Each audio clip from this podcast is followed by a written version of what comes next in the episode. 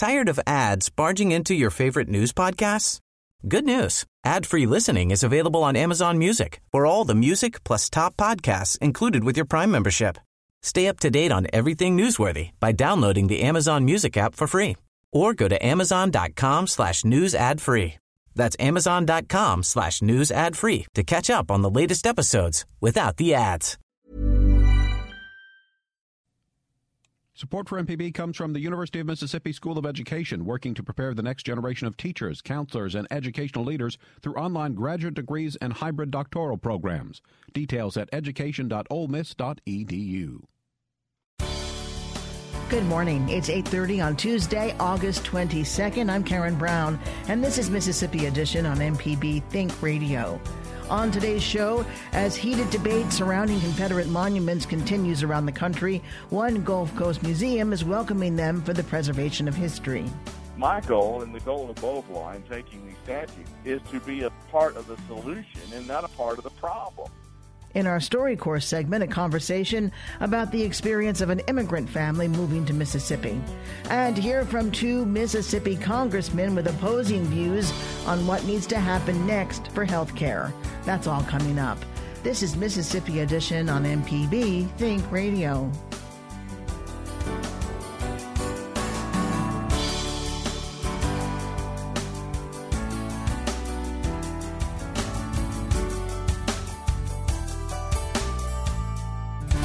The final home of the President of the Confederacy is being offered as a new home for Confederate monuments. This after heated debates surrounding the meaning and messages of the monuments have risen around the country. In Charlottesville, Virginia, one woman was killed at the site of a hostile demonstration when someone drove a car into a crowd.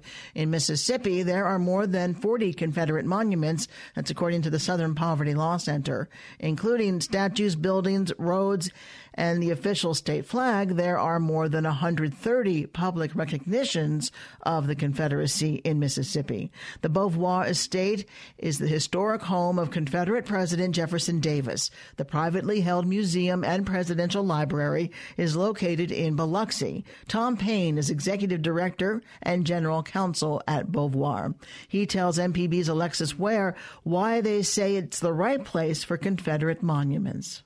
Beauvoir is both a museum and the Jefferson Davis Presidential Library. So our overall core mission is to educate and commemorate.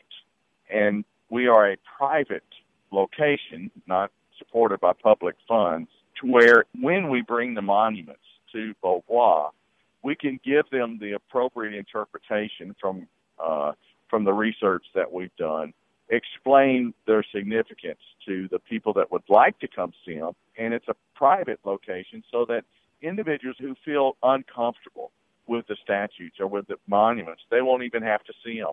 But if they choose to do that, then they can come on the grounds of Beauvoir and they can view them and get the appropriate historical interpretation of the significance of what the monument represents and the individuals that the monument represents. What kind of historical context could you provide? First, we can provide the context that the majority of these men who are iconic figures like Robert E. Lee and Thomas Jackson, that these men were not in fact pro slavery and they were against it. In fact, Robert E. Lee gave his slaves away before the war even started. And, and then I think people would like to know that to kind of ameliorate the heat that goes along with the Civil War.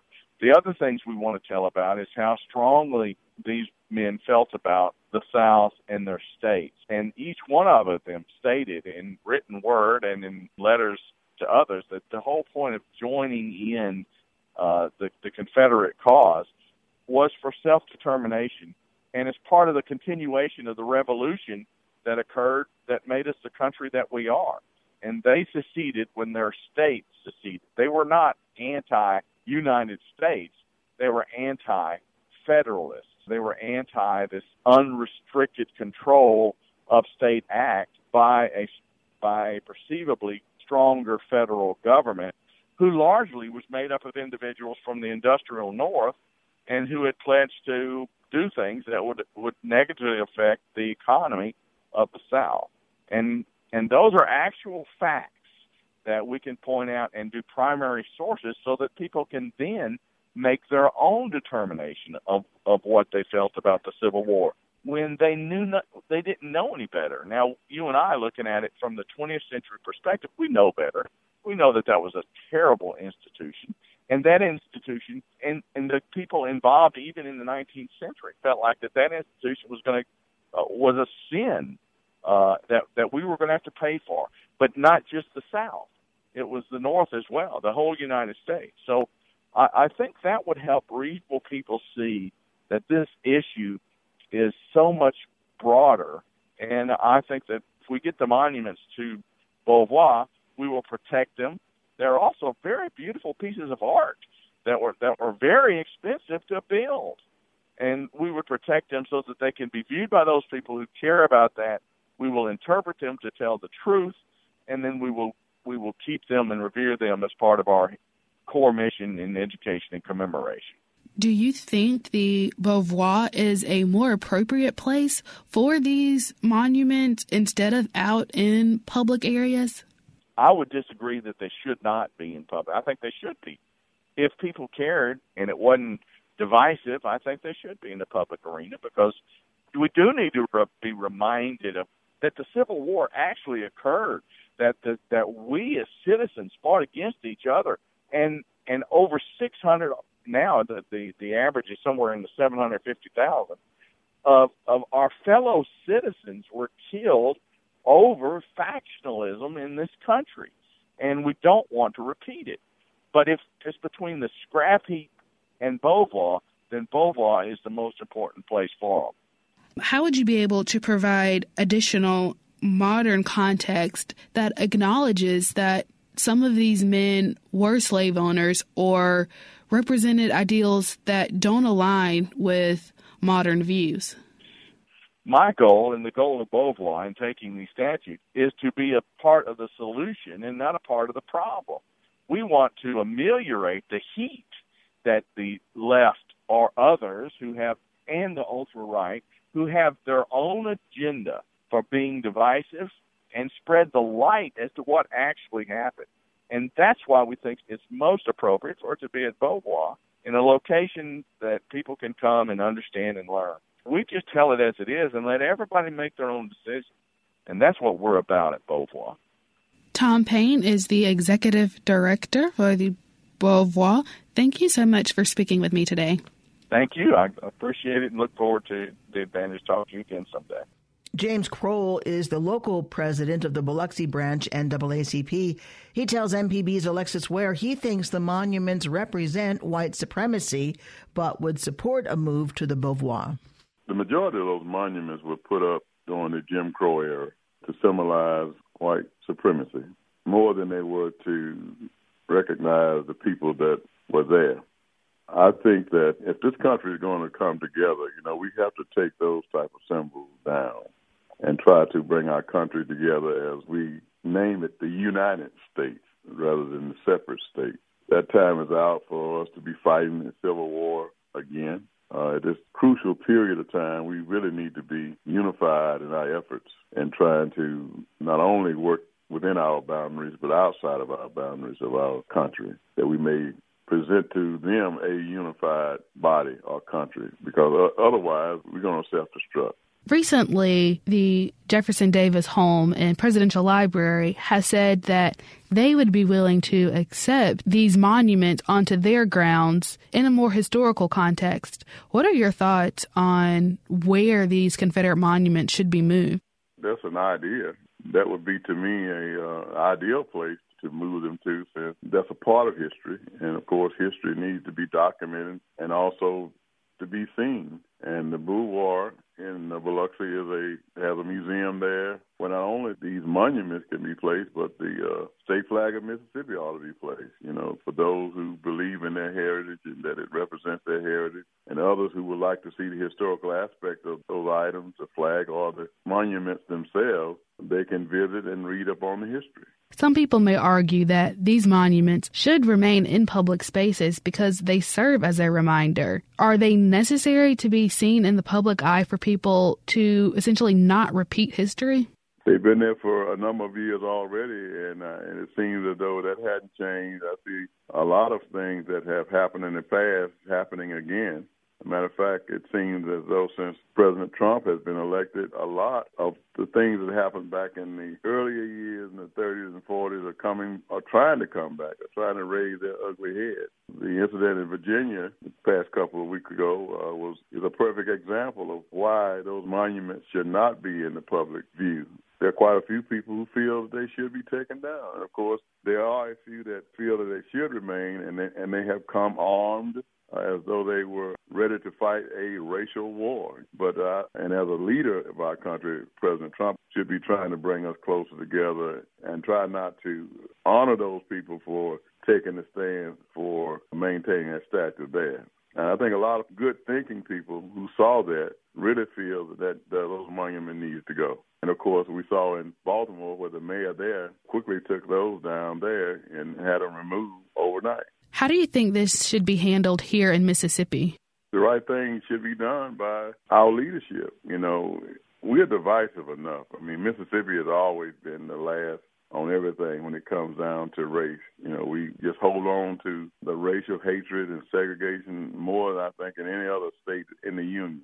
And uh, if if anybody going to say this is a new Mississippi, it should be the leadership of this state, and they should not only just speak it, but show it and what they need to do, and that's that's, that's removing the flag or changing the flag to something that would be receptive to all groups here in, in our state, and also removing some of the, the monuments. Of course, there are some historical sidelines, like in Vicksburg, Mississippi, where uh, you got quite a few uh, Confederate graves and monuments there that that you may consider leaving them where they are. But uh, I do feel that there should be some effort to try to bring us closer together.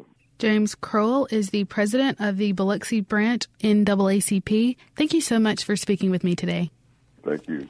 The Beauvoir has not acquired any additional Confederate monuments since announcing interest in collecting removed statues. Coming up, are there different kinds of discrimination when immigrating to the Magnolia State? Hear about one family's experience in our StoryCorps segment. This is Mississippi Edition on MPB Think Radio. Informative MPB news stories, the local shows you love, up to date severe weather info, and the state and worldwide reach telling the story of Mississippi. You're listening to MPB Think Radio.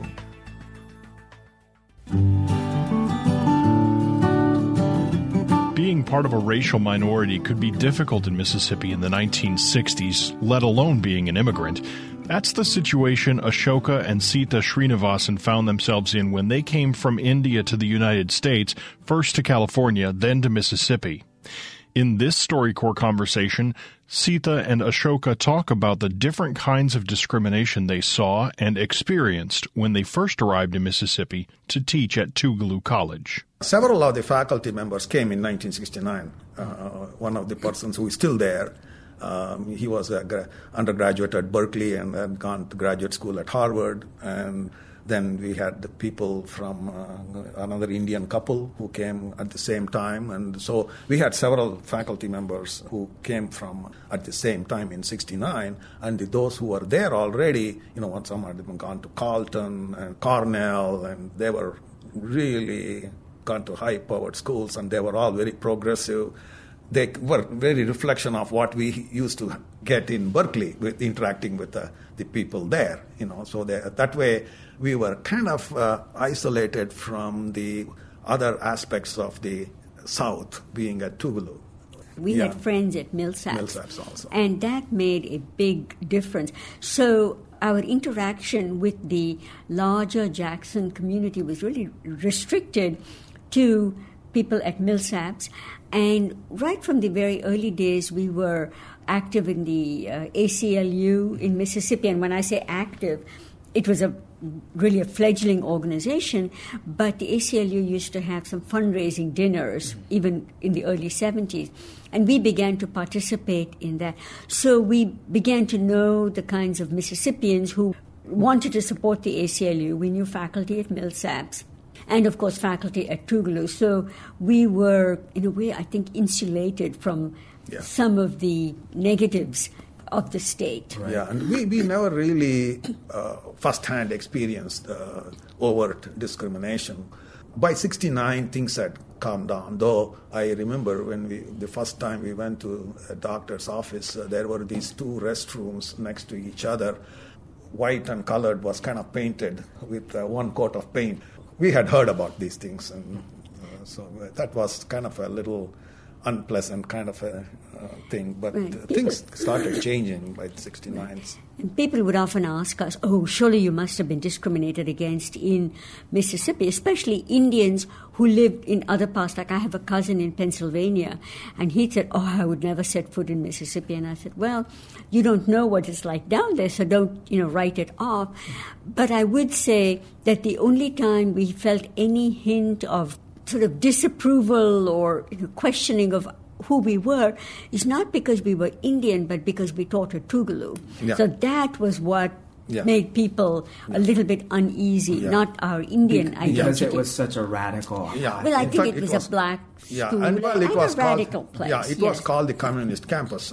It was the one place in Mississippi where blacks and whites could get together and in fact we had a lot of people from like Marlon Brando would come and all this all the leaders in the civil rights movement they used to come and uh, assemble there in the chapel. And uh, there was a professor there by name Ernst Borinski who survived the Holocaust. Is one of the Polish Jewish person. And he he had a, a setup there called the social science lab and he would invite people from the progressive people from the white community and several of the Millsaps uh, faculty that Sita was mentioning would come there uh, after a lot of times after it got dark so that they wouldn't be identified and came and got together with some of the black um, faculty and the, uh, the white faculty who were there and kind of exchange ideas and things like that. So Tougaloo was in the forefront in bringing about racial change and so it was not very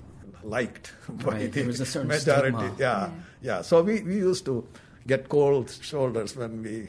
They just assumed that I was a medical doctor, and we worked at the medical center. But when they found out you are at Tougaloo, then you would see the temperature go down. To hear more of our conversations from the StoryCorps mobile tour, go to mpbonline.org. The StoryCorps mobile tour visited Mississippi through a partnership with the Mississippi Humanities Council, the MPB Foundation, and Mississippi Public Broadcasting. One day, one drive, one goal, $150,000. Because of you, listeners of MPB hear quality radio programs that both inform and entertain. Because of your financial support, we've been able to provide Mississippians with unique programs that can't be heard anywhere else. This Friday, we take on our biggest challenge yet. One day, one drive, one goal, $150,000. This is Mississippi Edition on MPB Think Radio. I'm Karen Brown. As the U.S. House of Representatives prepares to return to Washington in September, members of the Mississippi delegation are talking about possible action on health care.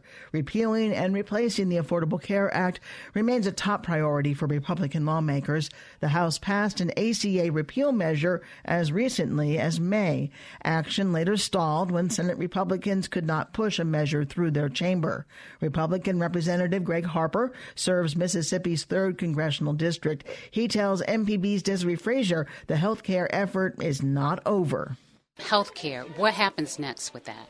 It's hard to say. Obviously, the, the Senate had a uh, setback on being able to get uh, the, the, repeal and replacement out of the Senate and back to the House. That's not over and done with. You know, we're, we're only eight months, not even a full eight months into the year. And remember that when Obamacare passed, the Democrats had full control, the White House, House, and Senate and it took them to March 21st of 2010. So it took, you know, uh, it took about 14 months for them. So I expect that the Senate will will figure that out and uh, come up with a plan uh, sometime. I hope soon. You think we're going to see real change, and do you think those payments are going to be made that are being held up?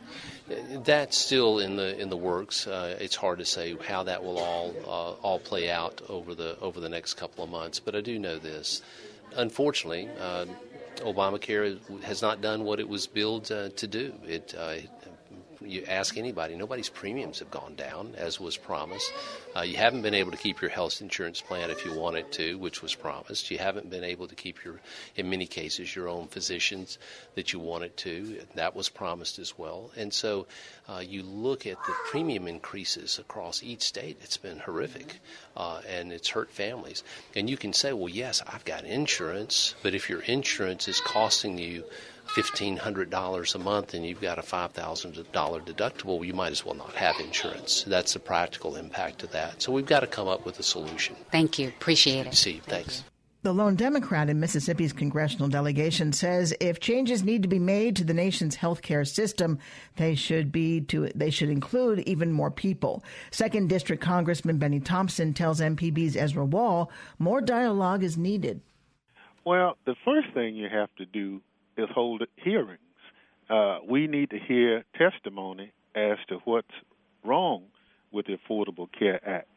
Uh, the House passed uh, its repealer without conducting the first hearing. Uh, so, members of Congress, the public, no one had an opportunity uh, to voice their opinion. Uh, the Senate tried to do the same thing. They did not have a single hearing. They heard nothing from any of the witnesses. And so ultimately, uh, on the Senate side, it went down in flames. John McCain, in my estimation, is a true hero. He is a man who understands health care, who understands that there are a lot of people in this country who are facing exactly what he's facing, and the notion that potentially they would lose their health care if he voted in that manner of supporting it I think he just faced reality in that instance. But as important is we are the last democracy on earth not to offer health care to its citizens. Why would we want to be the only one left not doing what France, England, Germany, Canada, Mexico, all these other countries are now uh, providing health care to its citizens? America should do nothing less than to provide a level of care so that people won't have to make choices between paying the light bill, paying the rent, buying groceries, or going to the doctor. If there were to be hearings held offering evidence on one side or the other for or against the Affordable Care Act, you'd be in favor of a process like that moving uh, forward? Absolutely. That's how a bill becomes law. Uh, those who are for, those who are against, they have an opportunity to present their sides. But the Republican majority in the House and Senate didn't want to hear from the public as to what's good and what's bad because in their mind they already know that it's bad. But the one thing that bothers me the most in this whole debate is that every individual who voted to do away with the Affordable Care Act they have the best insurance in the world. So they are saying, well, I'll keep my insurance, but you don't need it because you are one of that 22, 23 million that doesn't deserve health care. I don't want to be a part of that. And that's the reason I'll continue to support in this country Americans having a right to affordable health care. Congressman Benny Thompson, I appreciate your time very much today. Thank you for speaking with us. Thank you. Lawmakers return to Washington following the Labor Day holiday. Stay tuned to MPB Think Radio for a full slate of Mississippi based programs all morning long. Coming up at 9 o'clock, it's Money Talks. Then at 10 o'clock, it's In Legal Terms. And at 11 o'clock, stay tuned for Southern Remedy. Did you miss part of the show today? Find past episodes of this and other Think Radio programs online at mpbonline.org or by downloading the MPB Public Media app from the Apple or Google Play stores. I'm Karen Brown. Join us again tomorrow morning at 8:30 for the next Mississippi edition, only on MPB Think Radio.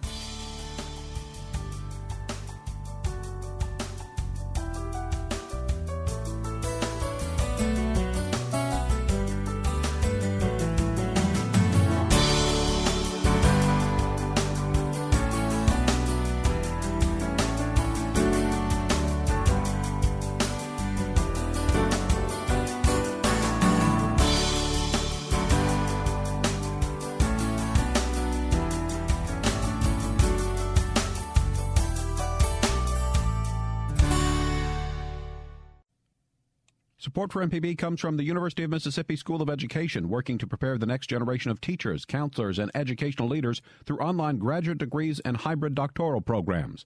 Details at education.olemiss.edu.